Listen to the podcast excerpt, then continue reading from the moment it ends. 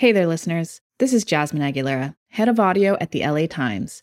Thank you so much for following and listening to LA Times podcasts like Asian Enough. You'll still be able to find Asian Enough on your favorite podcast platforms, but starting April 11th, you're going to see a new show popping up in your feed. It's called Foretold. Foretold follows the story of Paulina Stevens, a Romani woman who was raised with the assumption that she would leave school, marry young, and become a fortune teller. Her fate seemed pretty certain until she decided to leave it all behind. With Paulina's story as a starting point, Foretold will take you past the neon psychic signs and trendy tarot cards to unravel myths and stereotypes that have followed the Romani people for centuries. If you follow Asian enough, you already follow Foretold. Be among the first to hear episode 1 on April 11th and keep following for new episodes every Tuesday. Can a fortune teller change your fate? Find out on Foretold, a new podcast from the LA Times.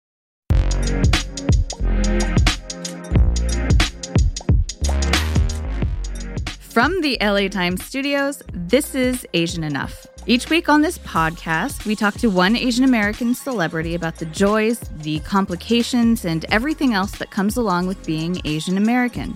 I'm Jen Yamato. And I'm Frank Shyong. This week, on episode three of our show, we have the Pulitzer Prize winning writer Viet Thanh Nguyen. So when, you know, Jonathan Franzen puts a description of a sandwich in his in his novel, he says, I ate a sandwich, period.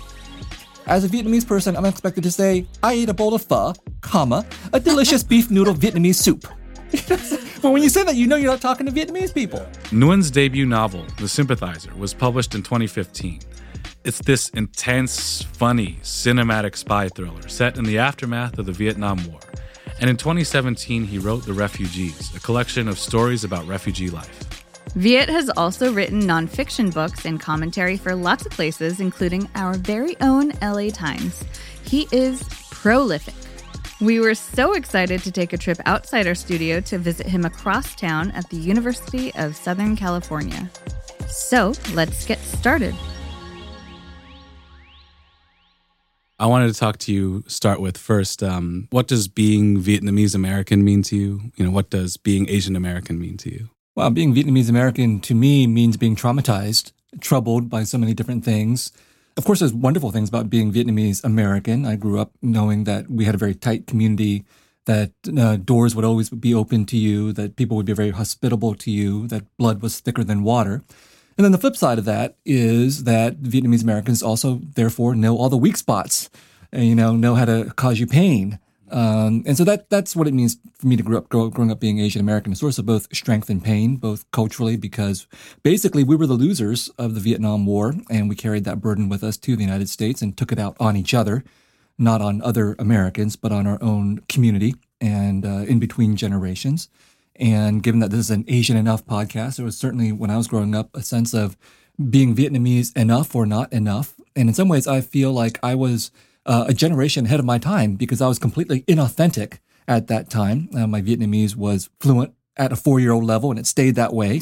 Whereas in the 70s and 80s, most people spoke good or passable Vietnamese at the very least. And now we're looking at a generation of younger Vietnamese Americans who are born here who oftentimes can't even say their names correctly. And I have nothing, no problem with that, you know, but it just means that, you know, definitions of what is enough, what is authentic have changed over time and it's a losing battle. You know, whoever stakes out their claim about being more authentic than someone else will always find that there's someone else behind them who say exactly. no, not, not right. We all lose. Nobody yeah. has the Analects of Confucius memorized. Mm. You know, like.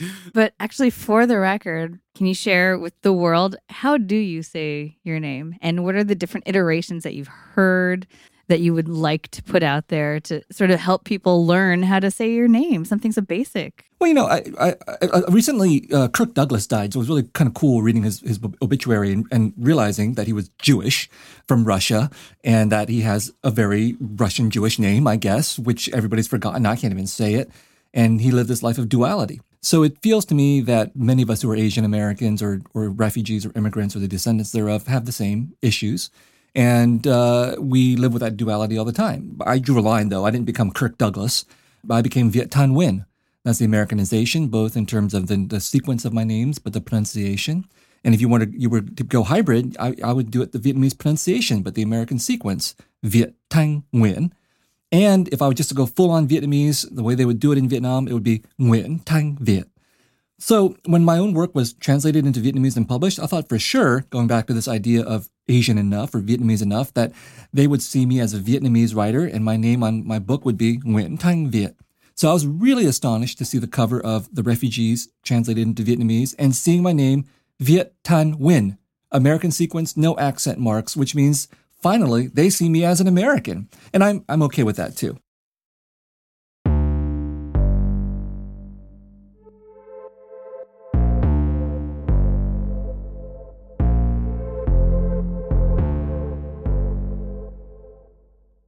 Did you know that socks are the number one most requested clothing item in homeless shelters? Well, Bombas is on a mission to change that. They created the most comfortable socks in the history of feet, and for every pair of socks purchased, Bombas donates a pair to someone in need. And they've donated over 20 million pairs. Designed with special comfort innovations, colors, patterns, lengths, and styles, Bombas are perfect for the whole family. Get your hands on a pair of Bombas socks, and your feet will thank you. They're made from super soft natural cotton, and every pair is designed with arch support, a seamless toe, and a cushioned footbed that's supportive but not too thick. My new favorites are their new merino wool socks, designed to be breathable, dry, and never itchy, with just the right amount of thickness. I wear my merino wool socks every day, whether I'm in the office or working from home, and they always keep my feet feeling fresh and comfortable. Now you can save 20% on your first purchase when you shop at bombas.com slash Asian enough. That's bombas.com slash Asian enough to save 20%. bombas.com slash Asian enough.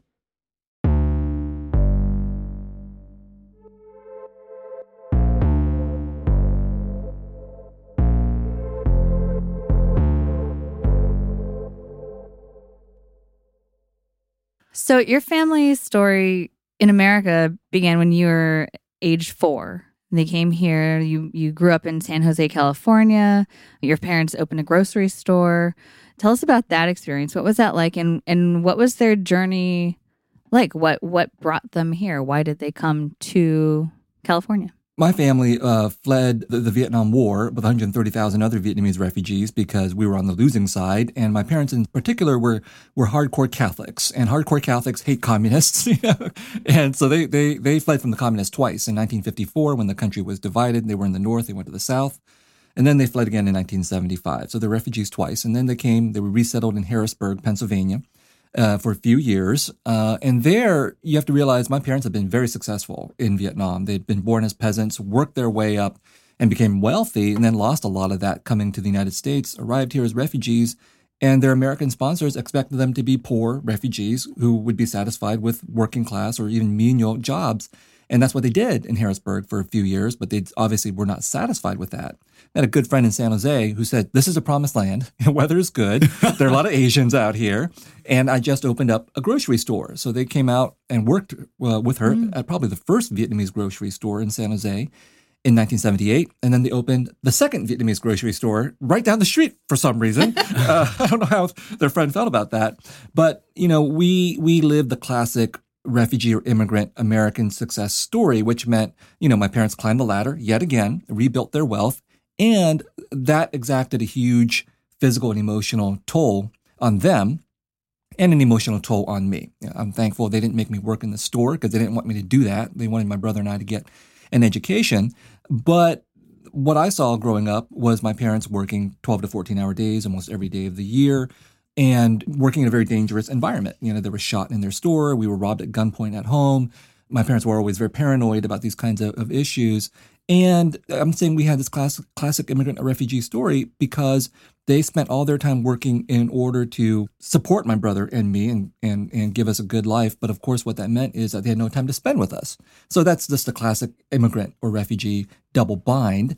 And that's part of what it meant to be having this sort of lonely, traumatized childhood for me, which in the positive sense, gave me the requisite emotional damage necessary to become a writer. so I'm thankful for that. Inherited trauma you mentioned earlier, and uh, it's something that's like really hard to explain to the everyday reader because it, it sounds a little bit academic, you know, but like when it comes down to it, it's basically like what your parents went through and, and how it affected you. I don't know if you could kind of like talk about the the specifics of that, any sort of characteristics that your parents might have passed down. Well, uh, my parents were devout Catholics, and Catholics like to suffer. Um, so, in a sense, we were very well equipped to deal with being uh, refugees and immigrants because my parents suffered a lot, uh, both in terms of just having to work really, really hard and and also, of course, they, they survived 30 years of war in Vietnam from 1945 to 1975, which, which killed millions of people. Um, so I have no idea what they had to go through to become the people that they are, except in a very conceptual way. That's all the, you know, the consequences of that just in terms of their refugee shopkeeper lifestyle. And even though they became very successful financially and, and I'm, I'm the inheritor of that, I also grew up feeling like we were poor. you know, my parents made a lot of money, but they were not spending it on anything. Oh you know? yeah, and uh, I, I think that watching them suffer and watching them work as much as they did made me not want to do what they did. But ironically, I've turned into someone almost exactly like them mm-hmm. in the sense that I work constantly. I mean, I work a very nice job, you know, being a professor and being a writer, but I'm always working and uh, I suffer in my own way. Not again, not in the grinding way that, mm-hmm. that shopkeepers have to go through, but writing is kind of a, a suffering for anyone oh, yeah. so to do it's this. a very internal suffering. Yeah, yeah it's very internal oh, suffering, yeah. right? But uh, you know, any ask any writer, they, well, you know, most writers, they're tormented by, yeah. by the struggle of being a writer. And as elite of a lifestyle as that as that is, um, nevertheless, I think I've I've been equipped to to deal with that based on what I saw my parents go through and just absorbing their their workaholic Catholic suffering lifestyle. I think in my like own family, like the way that my mom is very sort of pathological about saving money and maximizing it. And that's because she grew up very poor. Now I find myself 32, you know, earning enough money to buy a pair of shoes that cost more than $20. How'd that make you feel, Frank? But I can't do it. you know, I really can't, you know, and somebody told me that I had the shoes of a restaurant worker a couple years ago, and I was like, I need to fix this, you know. And even my dad, you know, when you go back home and they do your laundry for you, he was looking at my clothes and he was like, "You need newer clothes, son. like, why don't you buy some new things?" You know. So these things all leave a mark. Going off of that, what your work is and the kinds of writing that you do require so much self knowledge as well. You grew up in the Bay Area, which is a diverse place. Yeah, you know, I also grew up in East Bay. You're South Bay. I'm East Bay. Um, but for me, being Asian American as a kid in a very diverse place was great in some ways because it's diverse and I didn't stand out in the ways that Frank, for example, growing up in Tennessee, Tennessee. has talked about. Very different. But by the same token, there are things that you've written about your experience growing up that I really relate to, in that I was so intensely aware of the otherness that other people perceived when they looked at me.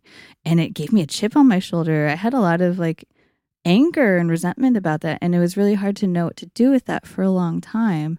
So then to become a writer who writes about these things, you know, you're not writing like fairy tales or sci-fi movies, you know, your your writing is very close to these experiences. And I wonder how did you process that? What enabled you to get to that point and and what was your experience like growing up?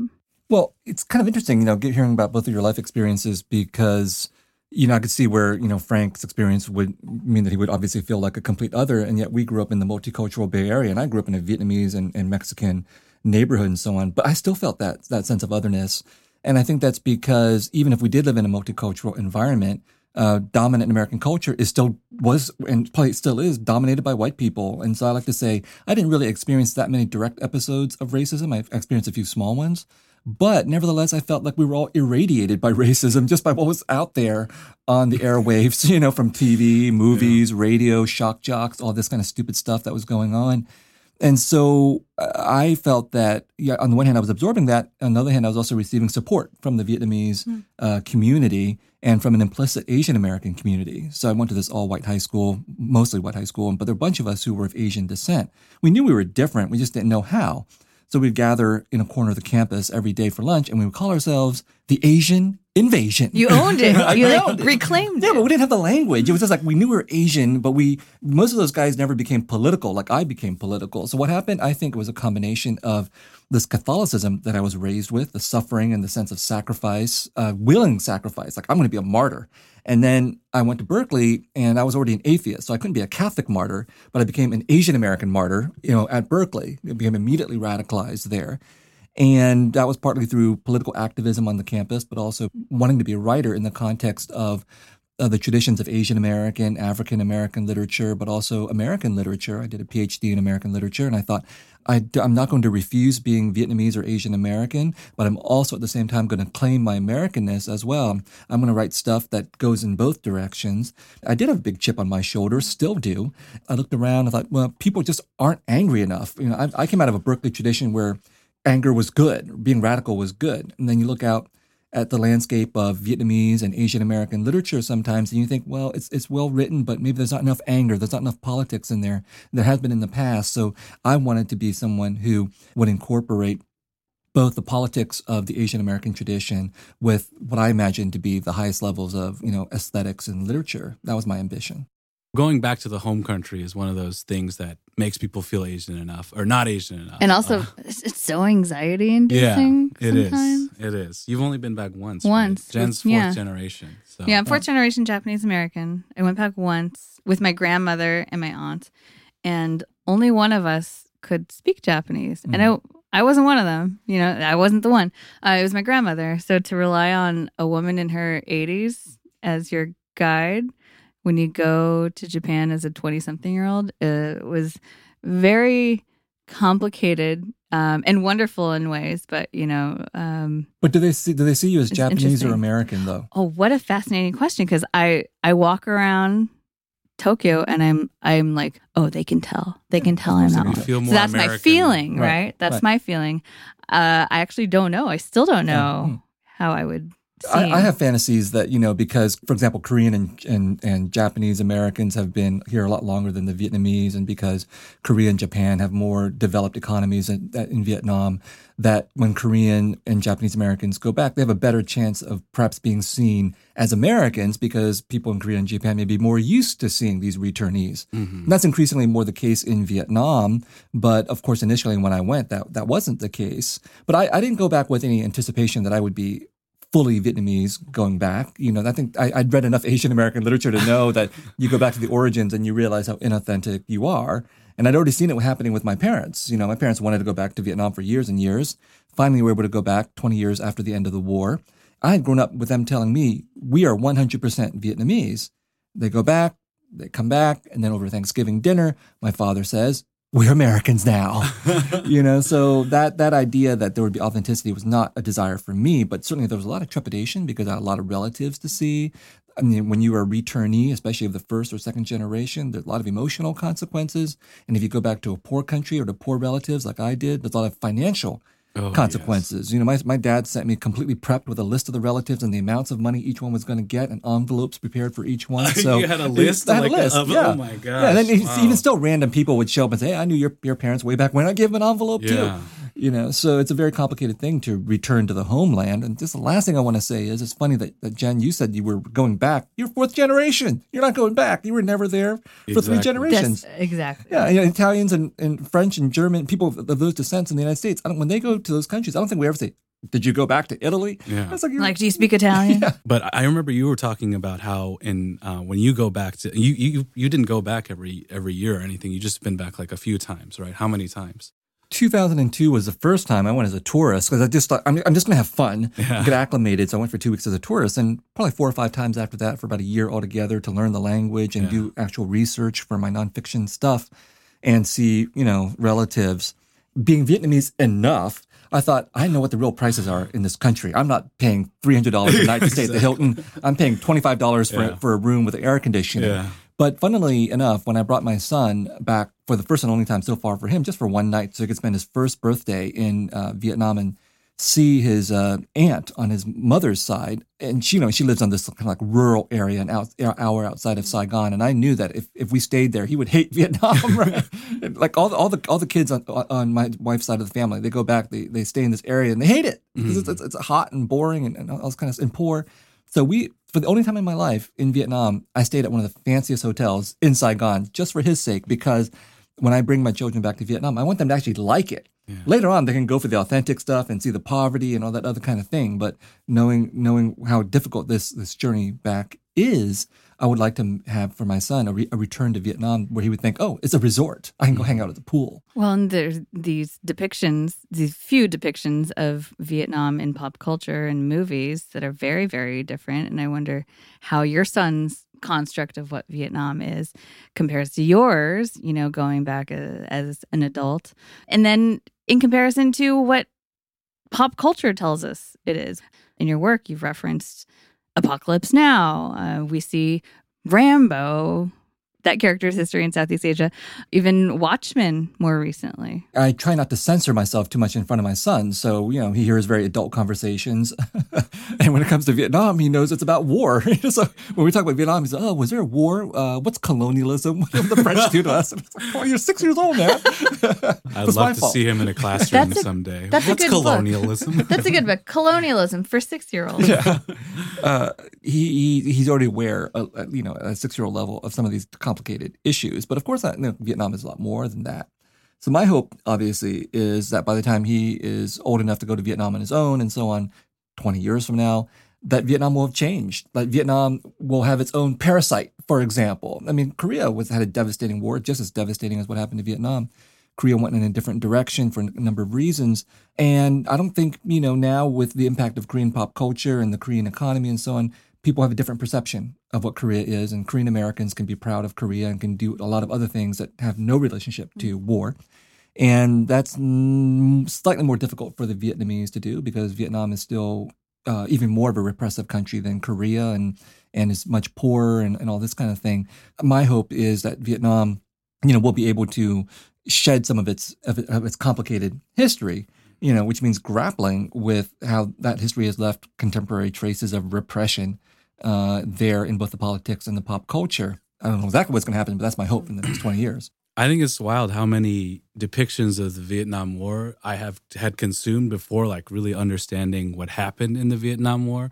Everything from, you know, discovering the Rambo movies were actually about the Vietnam War was painful. Oh, yeah, Forrest Gump. Like I, the way I see that movie now has completely changed after, you know, kind of like understanding what happened during the war. When you first went to Vietnam, were there any kind of images that you had to try to shake off? And, and what, what sort of cultural products created those images? Well, by the time I went back to Vietnam, I, I already have, I think, a pretty good sense of the, of the way that Americans had totally misrepresented the war. So I, I was not concerned about that part. I think for me, what I was struggling with was was how the Vietnamese saw both the war but also their contemporary period. So, for example, you know, my, my book, The Refugees, only has like I think one story set in Vietnam, but that story, I had to wait a few years after my first visits to Vietnam because I didn't want to write that story as if I were a foreigner coming to Vietnam and, and seeing all the all the weird things. Oh, that's weird and that's weird, and I got to put it in my story because it's weird. I wanted to see the, the the country the way that Vietnamese people might see it, so that it's normal. I would observe the things that Vietnamese people would see rather than a foreigner would see. And, my specific concerns uh, as a scholar and a writer were about the Vietnam War. Like, how, how can I write about this from the perspective of Americans and Vietnamese Americans, but also the Vietnamese? So I wanted to hear people's stories, see how from different sides, see see how they were grappling with the history, and and, and recognize that it's complicated. You know, because people I think have fairly sophisticated approaches to the memory of the war in that country because they have their they have their own family to deal with. They have the memories that they have, but then they also know that the government wants them to remember in a certain way. Some of them accept that, some of them reject that. I just wanted to get into those kinds of complexities and nuances. Interesting. So they know that there there's a message being that they they're supposed to receive and then there's another truth to discover beyond it too.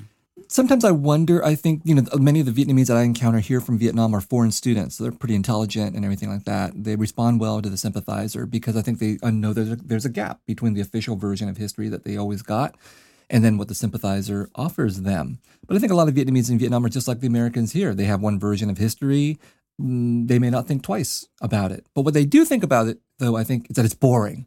so, uh, ironically, I mean, the propaganda in Vietnam is bad propaganda. You know, it's not fancy like American propaganda. It has one unintended consequence. I think it's unintended, which is that it's so boring about the past and about history and the war and revolution and all that, that the Vietnamese youth want nothing to do with it. They just want to make money. And that's perfectly acceptable to Vietnamese communism, ironically.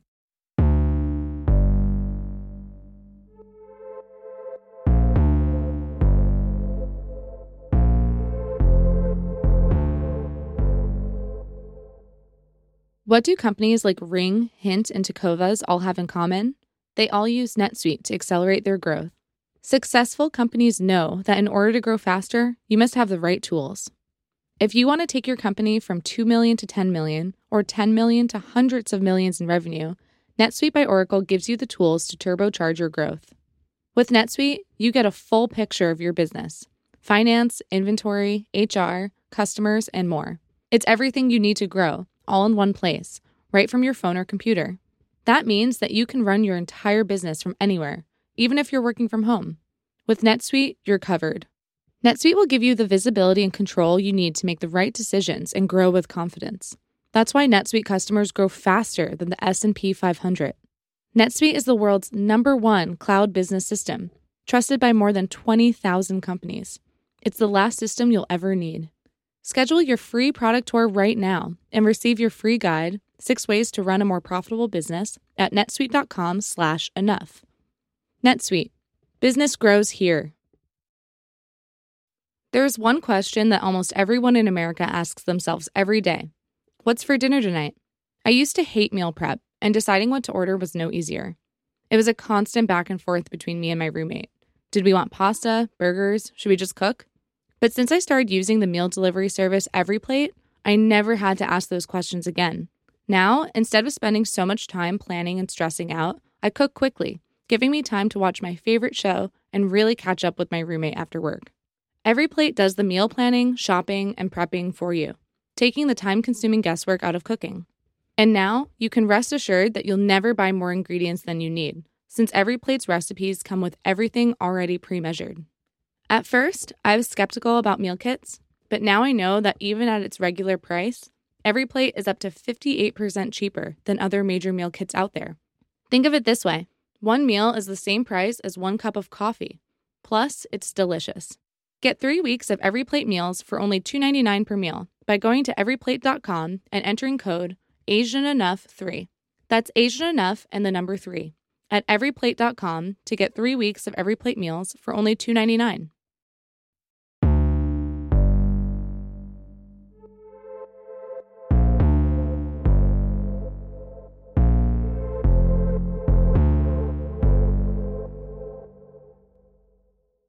So, for people who don't yet know, who definitely need to get on it, how would you describe the sympathizer? The Sympathizer is a thrilling, funny, exciting novel about uh, a communist spy. It is exciting. It is, I think so, It is. personally. And it's got a lot of, you know, good jokes in there as well, and violence and sex and all that, and pop music and all that. And it's about a communist spy, you know, in the South Vietnamese army. He has to flee with the remnants of that army to the United States and spy on their efforts to take their country back. And it's all true. You know, I grew up with this story watching fundraising efforts in the Vietnamese community to support this this ragtag army in Thailand of Vietnamese former veterans who wanted to go back and invade their country. That stayed with me. And I wanted to pack everything into the sympathizer that I grew up with. So, you know, you know, when you're Vietnamese, you grew up with Paris by Night, for example, our own song and dance revue show, which is into like 130 episodes now. I grew up with that. So that's in the book, you know, and the refugee struggles and, and the fight against communism and intergenerational conflict and then lots of, you know, sex and all that kind of thing because I wanted to center Vietnamese experiences and all their diversity and make us the stars or the villains of our own story. This is not related to something we want to talk about, but in the sympathizer, you talk about a congee place in Monterey Park. is that delicious food corner? I just made that up, Oh, you know, really? but I'm glad I'm glad it resonated Okay, enough well- because I mean they all look the same. Yeah, a lot of it look yeah. like that. Well, Foodie Frank is on the case. He's trying to figure out. All, well there's know, another thing you said Paris by night. There's a pho restaurant in Houston called Pho Binh by night. And Fun I- bid by night. Okay. yeah, and I never understood why it's like by night, but like I don't know, maybe if that's a reference. Anyway, It must be it must be referenced, but I'm not sure it's by you know. But uh, back to the business of the Vietnamese people basically like nightclubs. Okay, we just love nightclubs. Uh, that's I grew up with that kind Yeah. Of thing too. We're very romantic people who like to drink, smoke, dance, and just be romantic. why do you think that is? I mean, it's partly because we were deeply colonized by the French. So this whole cabaret kind of culture is from the French, and Western pop music is from the French, and we've adopted it and made it our own. But I think there must be something in Vietnamese culture as a whole that's deeply romantic, um, at least among the men. I don't know if the women feel that way. You know, that's a whole different set of issues. But the men see themselves as romantic. I will say in the sympathizer, you actually have one of your several very fascinating and complex in their own right supporting characters is a Japanese American woman that I deeply relate to. Oh, good. I really love that character. Um, and as a person who also is not from Los Angeles but moved to Los Angeles, I love every detail of LA that is also in the book. Good. Me too. Me too. Good. I finished uh, uh, the sequel to The Sympathizer called The Committed, and it's set in Paris in the mid 1980s. And then there will be a final third part trilogy where he returns to Los Angeles. And Ms. Mori, the Japanese American character that you're talking about, will play, I think, a significant role in that. Oh, my. Awesome. Awesome. Looking That's very forward to exciting. this. Have there been attempts to adapt your books? Well, the sy- Especially well, the sympathizer. I Uh, the sympathizer, you know, has very co- complicated history uh, over the last few years, and um, you know, have had many, many, many conversations with various kinds of actors and producers and, and all of that. And I always wanted to make it into a television show uh, because it was influenced deeply by the by the new wave of now classic serial dramas like The Wire and so on that I was watching while I was writing The Sympathizer. So The Sympathizer is totally structured as if it's a TV series, um, so we can reverse engineer it for TV. But when we first went out with it, I had a, a great producer whose work I really admired and who was, you know, a woman of color, Asian American. We're on the same wavelength. And, you know, we were comparing what we wanted to do with a sympathizer to a show that was popular at the time called Narcos, 40 or $50 million budget for a season of Narcos. So she, she went out there and then she came back after several months and she said, well, look, at this budget that we're talking about, it's about 2016, 2017, uh, people are telling me that unless we have somebody like Keanu Reeves, we're not going to get this made because the narrator of The Sympathizer is half Vietnamese, half French. And, and at the time, I thought, okay, I, I sort of get it. Hollywood is stupid. I would watch the hell out of that. Right. Though. but but but imagine Narcos has no stars. So you can you can make this drug story in Mexico with no stars, which is itself a complicated thing. But for Asians, we still got to get Keanu Reeves mm-hmm. to do this thing, right? Then Crazy Rich Asians happened. And my, my agent said, Hey, people are calling all, all they're calling after Crazy Rich Asians. And I said, They realize it's not Crazy Rich Asians, right?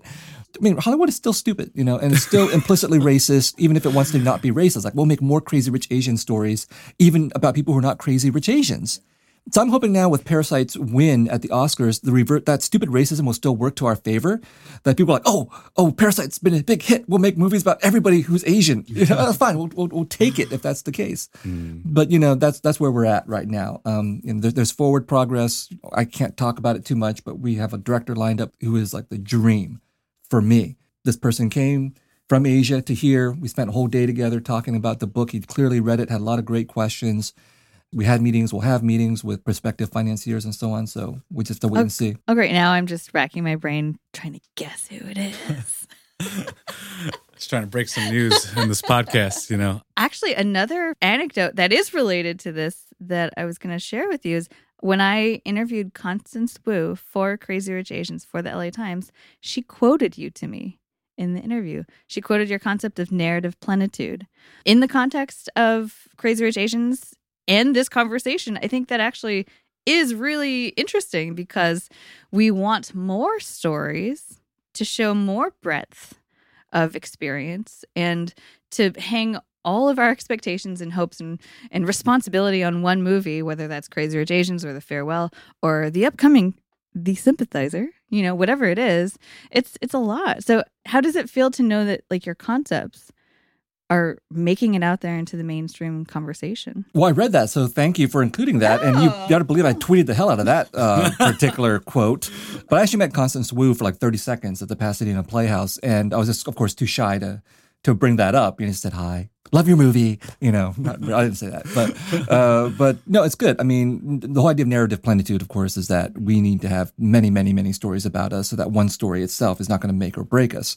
We're not there yet because even with Parasite, people are freaking out about it. It's still the same issue. It's like we're hanging all our hopes on Parasite, both for Asian cinema and Korean cinema, but also for the ripple effects onto Asian American representation too. And it's unfortunate because obviously we're still dependent on industries and people who are not Asians or Asian Americans to make these decisions about what gets shown, what gets made, and so on. And until we have the capacity to do that ourselves, we're still going to be having these these terrible conversations about uh, about these these stories that bear too much of a burden. So Crazy Rich Asians has too much of a burden on it. It's it's, it's just a romantic comedy. It should be just like every other romantic comedy, and we should not. Our expectations should be level with that. And people who don't like romantic comedies shouldn't feel obligated to go see a romantic comedy. right? And you know, a lot of like pioneering Asian American content like collapses under the weight of all of those expectations. It is a strange and absurd expectation that everyone of a particular race is supposed to like the movie that has the people of that race in. You don't expect like all white people to like the Joker, and certainly they didn't. You know. But I have to say, as a as a writer of the Sympathizer, for example, you know, which has been read by a lot of people, whenever a Vietnamese person doesn't like it, I take it personally. Come on, what's wrong with you? I did this for you. you know? no, it hurts, right? It really hurts when it's like your own people. And I, I can understand that, like with Crazy Rich Asians, if it weren't attention completely changes the way you you you we perceive something, a way you receive something. And that's why it's so important to talk about narrative plenitude. How do we get it? You know, like how how do you you know you have the answers, right? Yeah, and, yeah, I have answers. Of course, I have answers. You know, and and you know, you talk also the the twin of narrative plenitude is narrative scarcity. Narrative scarcity kind of changes which stories do get elevated and which stories don't. The publishing controversy with American Dirt, it being this coordinated publishing campaign that to promote it, but then rejected by a lot of writers of Mexican descent has kind of like revealed this this process by which certain stories get valued and certain stories don't. Have you experienced any of that and how do you fight back against it? Well, I think, you know, I, I'm a writer, right? So my, my primary focus is on literature and writing, which means nothing in Los Angeles. No one cares about literature and writing in Los Angeles except writers. But, you know, there at least I think we, we are seeing movement on the question of narrative scarcity versus narrative plenitude. Obviously, when, when I was growing up or when, uh, in the 1970s, 1980s, to even see a book by an Asian American was so rare. When I came across Amy Tan's Joy Luck Club at a Berkeley bookstore in 1989, I was like, oh my God, there's actually a book by an Asian person. And I read it in like two nights and I was thrilled about that. But you'd only see a book by an Asian American writer literally like once every year. And so it was always an occasion to see it. Now you see a book by an Asian American writer almost every week, at least every month. And we have achieved something close to narrative plenitude there in the ranks of Asian American literature, where there's so many of us. And I think the reason for this is twofold. One is that the whole stereotype of the Asian American model minority has had an unintended consequence, which is that we're not just a model minority in engineering or science, but we're starting to make our presence felt in the humanities too. You know, we, we've done well in college, or a good segment of Asian Americans has done well in college, and uh, they become writers. There, there is a model minority track in writing. You mm. go, you get your BA, and then you go get your MFA, and you know how to work the system within the industry of publishing. So Asian American writers, some of them have done that. The reason why we've been able to do that is because it's a low cost enterprise for the writer. All you have to do to write a book is you need one person willing to sacrifice her or his life for the book. That's it. Right. And sanity and sanity. time. right. yeah. yeah. But the very little money. The money is put forward by the publishing industry. So that's where the barrier is when we see problems like American Dirt. They'd be perfectly happy to publish the Asian American version of American Dirt if it came along. And they try to, right? They just haven't been able to find the right one yet. So I have no illusions about that part of the industry, but at, at the level of the produ- of the writers, of the producers, we do- we have the opportunities to do it. In film, the problem is, of course, that it costs so much more money to make a film than to write a book. So narrative plenitude is more easily achieved the less expensive it is. Eventually, though, we all run up against the problem of who controls the industry, whether it's the industry of publishing or the industry of Hollywood or whatever industry you want to talk about. So that's why, even though there's a meme or whatever you call it that says representation matters, right? And that we should all be telling our own stories and everything, which is absolutely true, having more representations doesn't solve the problem. What solves the problem is having more power. Okay, so this is what our American situation is about. We need power. We every we need access to the means of production and the means of representation. We basically need a social revolution. This is what Asian, being Asian American has always meant from its very inception in the 1960s and pre-Asian American movement. That was always the issue for liberation of Asian American populations. Nothing has changed, even though now we have many Asian Americans who are successful. Uh, corporate lawyers and the type, they're not Asian American in the sense that they want a social revolution. And we're never going to achieve adequate Asian American representation at all levels, across all ethnicities, across all classes, unless we actually have that power behind the scenes in the various industries that control this country. Have you felt a responsibility to be visible? Yes, I felt I felt that responsibility because I think it's a lot easier for Asian Americans to become successful and say, I have achieved the American dream. Give me a position on your board or, you know, do whatever. You know, give me a, a slot on the Oprah Book Club or whatever. I don't care about that. You know, I think I'll use my position to say that's not enough. Having an Asian American bourgeoisie is not enough. Having certain kinds of stories is not enough. It's not enough for us. It's not enough for all of America. Uh, that's again going back to the parasite idea. The, the parasite critique mm-hmm. of capitalism and class differentiation within Korea can be equally applied to Asian Americans. We got rich bougie Asian Americans who don't give a damn about poor Asian Americans or poor Asian immigrants. I'm not on their side. You know, I'm on the side of the poor. I'm on the side of the working class. Asian Americans for sure, but across the spectrum. So Asian American liberation is for us, but it can't be achieved without liberating the rest of the country too. You talk about writing about minorities as if they were the majority that's definitely something I'm trying to do. How do you do that? The pressure of this whole country is designed to make minorities think of themselves as minorities and make them talk to majorities. Uh, that's what racism is about, both explicit racism, but also implicit racism. There's enormous pressure there to orient yourself as a minority towards what the majority wants, which can affect you subconsciously. So you're already in the act of uh, apologizing for yourself, translating yourself, explaining yourself, making room for the majority at whatever table or situation you happen to be in. And I sort, I actually sort of do that in my personal life. I'm a very nice guy. You know, hmm. I don't like you know make trouble in an interpersonal environment, but put me in front of an audience or you know have me write a story. That's done. That's done. And the breakthrough there for me was to imagine that I'm not going to write for the so-called majority, but first and foremost, I'm going to write for me and we have we have to imagine our audiences in concentric circles. And I think you always have to write for yourself first. What do you want?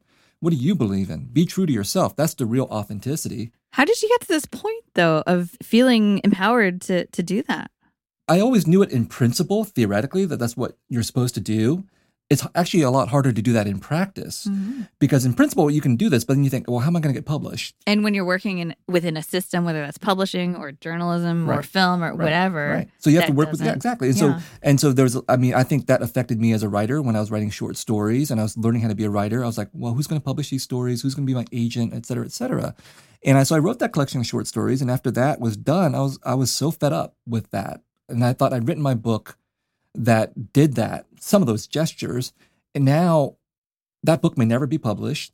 And I don't give a fuck about what is going to happen next. I'm going to write a book just for me. That's mm-hmm. a sympathizer. Mm-hmm. And I think for a lot of artists and writers who whatever whatever background, the moment when they can say I don't give a fuck is the moment that they have become artists. It's like a free. It's a free moment. right? Yeah. Because, again, because you don't worry about what the industry tells you, whatever industry you're in, you're writing for yourself, or you're doing whatever it is for yourself. And then for us, those of us who happen to be minorities, I think our next audience is our community.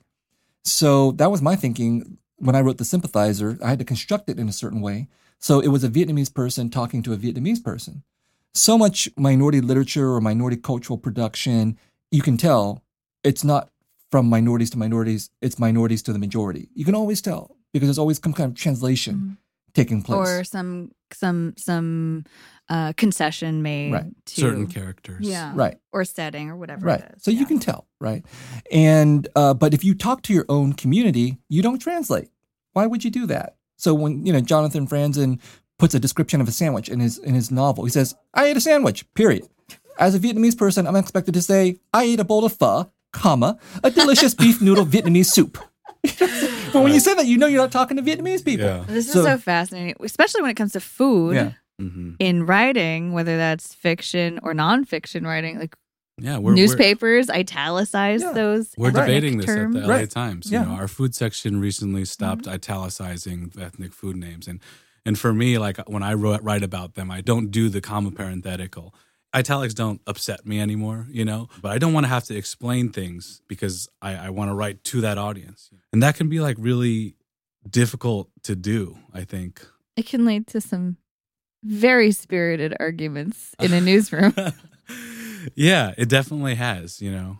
And it, it's all a question of audience, right? And and here in here in Los Angeles, we can like at least argue for for uh, a diverse diverse audience. Um, I, I, think the proper position for me is, is to say, look, the majority their role in, in reading our work or listening to our work or watching our work is to be the eavesdroppers. Just as we, as a minority population, have always been forced to eavesdrop on the majority culture. You know, like I grew up watching white people on screen all the time, read white canon and all that. I don't have a problem with that.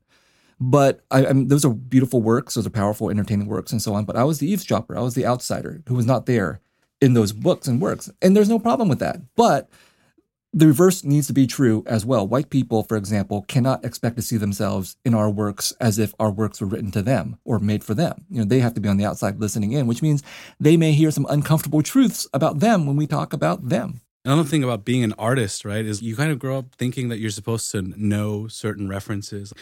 There's so many things I would just go home and quietly Google so I'd know what this is about. For me, for example, now that I have children, I finally get a lot of references in kids stuff that I never knew before, like children's nursery rhymes and things that you're all every, all Americans are supposed to know. I never grew up with that kind of stuff. It's kind of like you're, you you want to you're an Asian American, you're an outsider, you want to be an artist, you want to be a part of the literary elite.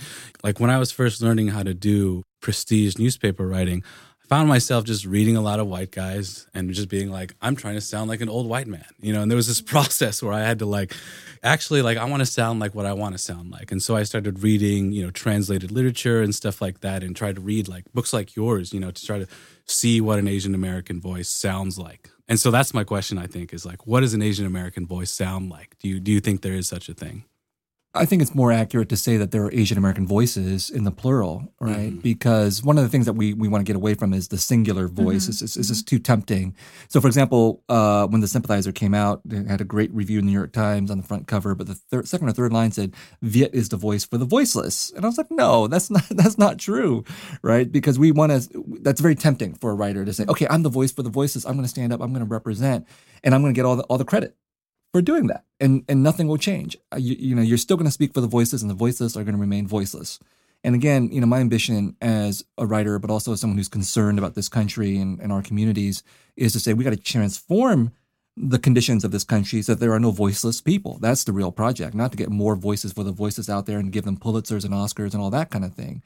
That's good for the individual, not good for the community necessarily. So, Asian American voices, there are so many, so it's hard to define what that is. But I think how I know that something is a is a genuine Asian American voice is when there's no translation, when there's no catering. And that doesn't mean I'm going to agree with that voice, but at least I know that voice is being authentic to what the creator believes in and that it is aimed towards us rather towards other people. And then after that, we can argue with each other. Mm. So this just because there's Asian American voices doesn't mean we all have to listen to each other or to agree with each other. But again, we have a plurality of these voices that can contest, and maybe some maybe out of that we'll get some kind of consensus or some strong viewpoints. But the fight is part of the pleasure that that that we should be welcoming. Right. So as we wrap up with you, and thank you for your time, we are recording in a college campus, which is wild to me. I feel ancient walking around here. I feel like the Steve Buscemi meme. And I'm like, hey, hi, kids. kids. kids. Hello, fellow kids. As we wrap up with you, what gives you hope? You know, like we have milestones in the last few years, whether it's Crazy Rich Asians, as we talked about, which you haven't seen yet, but that's okay. Um, culturally, it, it was a, a force. We have Parasite, which won four historic Oscars earlier this year. We have Andrew Yang. What are some examples of things in your daily life that give you hope or optimism?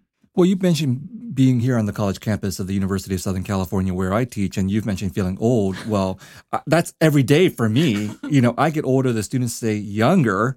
Uh, they say the same age, 18 to 22 years old. And that gives me hope, actually. Number one, it makes me feel old and like I'm going to die. Okay. but that's normal. That's life. That's a cycle of life. Okay. And what gives me hope is that there's always a new generation. And this new mm. generation, 10, 20, 30 years from now, is going to do whatever the people who made Parasite are doing. Those people were 20 years old at one point. They had their vision. Or the people who did Crazy mm-hmm. Rich mm-hmm. Asians. We were all 20 years old at some point, and so was I. And when I was 20 years old on the Berkeley campus, I was getting arrested for what I believed in. You know, doing stupid, crazy stuff that I would freak out if my own children did, but that's exactly what needs to happen. And so what happened to me was that I became a professor and all that passion got beaten out of me. All right. so, but I've spent the last 10 or 15 years trying to get back to how I felt when I was 20. Not that I want to be 20, but I, I, I want to feel that passion, that sincerity, that idealism, and then, you know, temper it with whatever kind of wisdom and experience and talent that I have. But I think that's so crucial. That gives me hope because these new generations, as they come up, will change the world, but they're also going to do it their own way. So I don't want the next generation, for example, of Vietnamese American writers to have to write about the Vietnam War. I mean, that's my obsession. That's that's because I was traumatized by it. My family was. That's not what's happening for people who are born in the year 2000 in the United States. So they'll do something different. And whatever they do may not even be Vietnamese, but it's still going to be made by Vietnamese Americans. And therefore, that's going to be important to me and to us and to the Asian American community and to this country and to, and to Vietnam. And so I think we, uh, you know, obviously, obviously should endorse and support all the wonderful interventions that are being made today, and then welcome the changes that will take place by new generation that may not see the same see the world the same way that, that we do.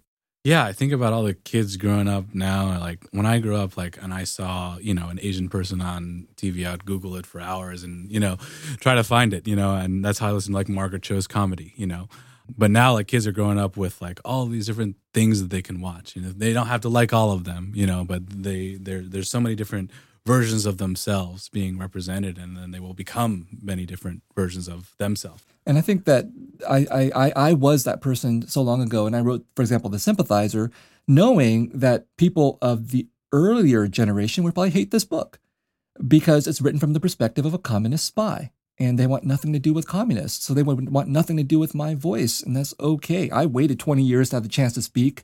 Uh, that's what you do when you're Vietnamese. You wait until you have the chance to speak. And so, the, again, the new generation will have their own voice. You asked about Frank Asian American voices. What are they? Well, we don't know until they start speaking and they start to claim whatever it is that they believe in. And then we, as the older generation, just got to step aside Just and let them me speak. into the woods. Yeah. you know, find a soft spot. I'll just yeah. But that's a beautiful way to approach it all with grace, and I think to make space. Until they criticize me, then that's then it's all over. Our time together is unfortunately coming to a close. But first, it's that time of the show we've come to call Bad Asian Confessions, which is when we share a time when, for whatever reason, we felt that we were not Asian enough. So please share anything, any of yours. So many things to confess to. But first of all, my wife does not take off her shoes in the house. That's a little source of, source of tension whenever I see that, you know. Um, but uh, my my okay, so my my French is better than my Vietnamese, for example. I'm still enrolled in French classes, and partly it's because you know my son I've he's enrolled in a French school. I, I never stopped being a refugee, so I'm thinking, what if I have to get out of this country? Where's the best place I'm going to go? I can't go back to Vietnam because they'll you know throw me in prison there possibly. So ironically, France as our former colonizer is still a better option than going back to Vietnam. And I've taken my French classes much more seriously than I ever took my Vietnamese classes. And then maybe the last, I have many things I could confess to, but I still haven't seen Crazy Rich Asians. Whoa! How did you avoid that? I have read the book. Oh, okay. I've read that the books yeah, but uh, you know, I whenever things like Parasite or Crazy Rich Asians happen or The Farewell, and, and, and it Mm-hmm. goes way back in time. You know, back to the Wayne Wang movies, for example. Uh, Mm-hmm. Joy Luck Club, Joy Luck Club. Mm-hmm. Club, and so on. There's always a big hubbub. Oh my God, we got Asian representations. We all got to go out and support it immediately in the movie theater. And uh, there's a sense of obligation for that to me, and also the, the sinking sense of dread. Like, what if it's not very good? Oh, what if yeah. it's oh uh, yes. what if it's uh, well intentioned? You're and so afraid. You're on? kind of afraid. Or what if afraid. it's too good and I don't want to feel that way? Yeah. you know, like what if it's like the farewell and it makes you feel like too many things? you Right. know? Yeah. So th- it's like a lose lose situation because the hype about the farewell was so great. I mean, I did see the farewell eventually, but not in the movie theater, but at home. Uh, I thought it was pretty good. Um, Crazy Rich Asians, from everything that I can tell, I may not enjoy it if I ever actually see it outside of the eye candy aspects of it. So Crazy Rich Asians has too much of a burden on it. It's, it's, it's just a romantic comedy. It should be just like every other romantic comedy. Our expectations should be level with that. And people who don't like romantic comedies shouldn't feel obligated to go see a romantic comedy. Hey there, listener. Do you have a bad Asian confession that you'd like to share with us? Call us at 213 986 5652. That is 213 986 5652. Maybe we'll play yours on the show. And that's it for the third episode of Asian Enough. Thanks to Viet for joining us, and thanks to you for listening. Asian Enough is hosted by me, Jen Yamato, and by Frank Shyong. Our senior producers are Rina Palta and Lina Anwar. Our executive producer is Abby Fentress Swanson. Our engineer is Mike Heflin. And our original music was composed by Andrew Eapen. Come back next Tuesday. We'll be joined by the comedian Margaret Cho. I feel like, oh, I actually went from very current to very old school Asian, which is great. you know, kind of an elder thing of like Empress Dowager vibe. like if I have some turtle soup brewing on the side, like it's that kind of like I'm always in kind of a throne. If you like Asian enough, please subscribe and leave us a five star review on Apple. Special thanks to Julia Turner, Jeff Berkshire, Reed Johnson, Shelby Grad, Camila Victoriano, and Clint Schaff. And remember, you don't have to like every single movie or book that an Asian American makes. It is fine. You are safe here. Come on, what's wrong with you? I did this for you.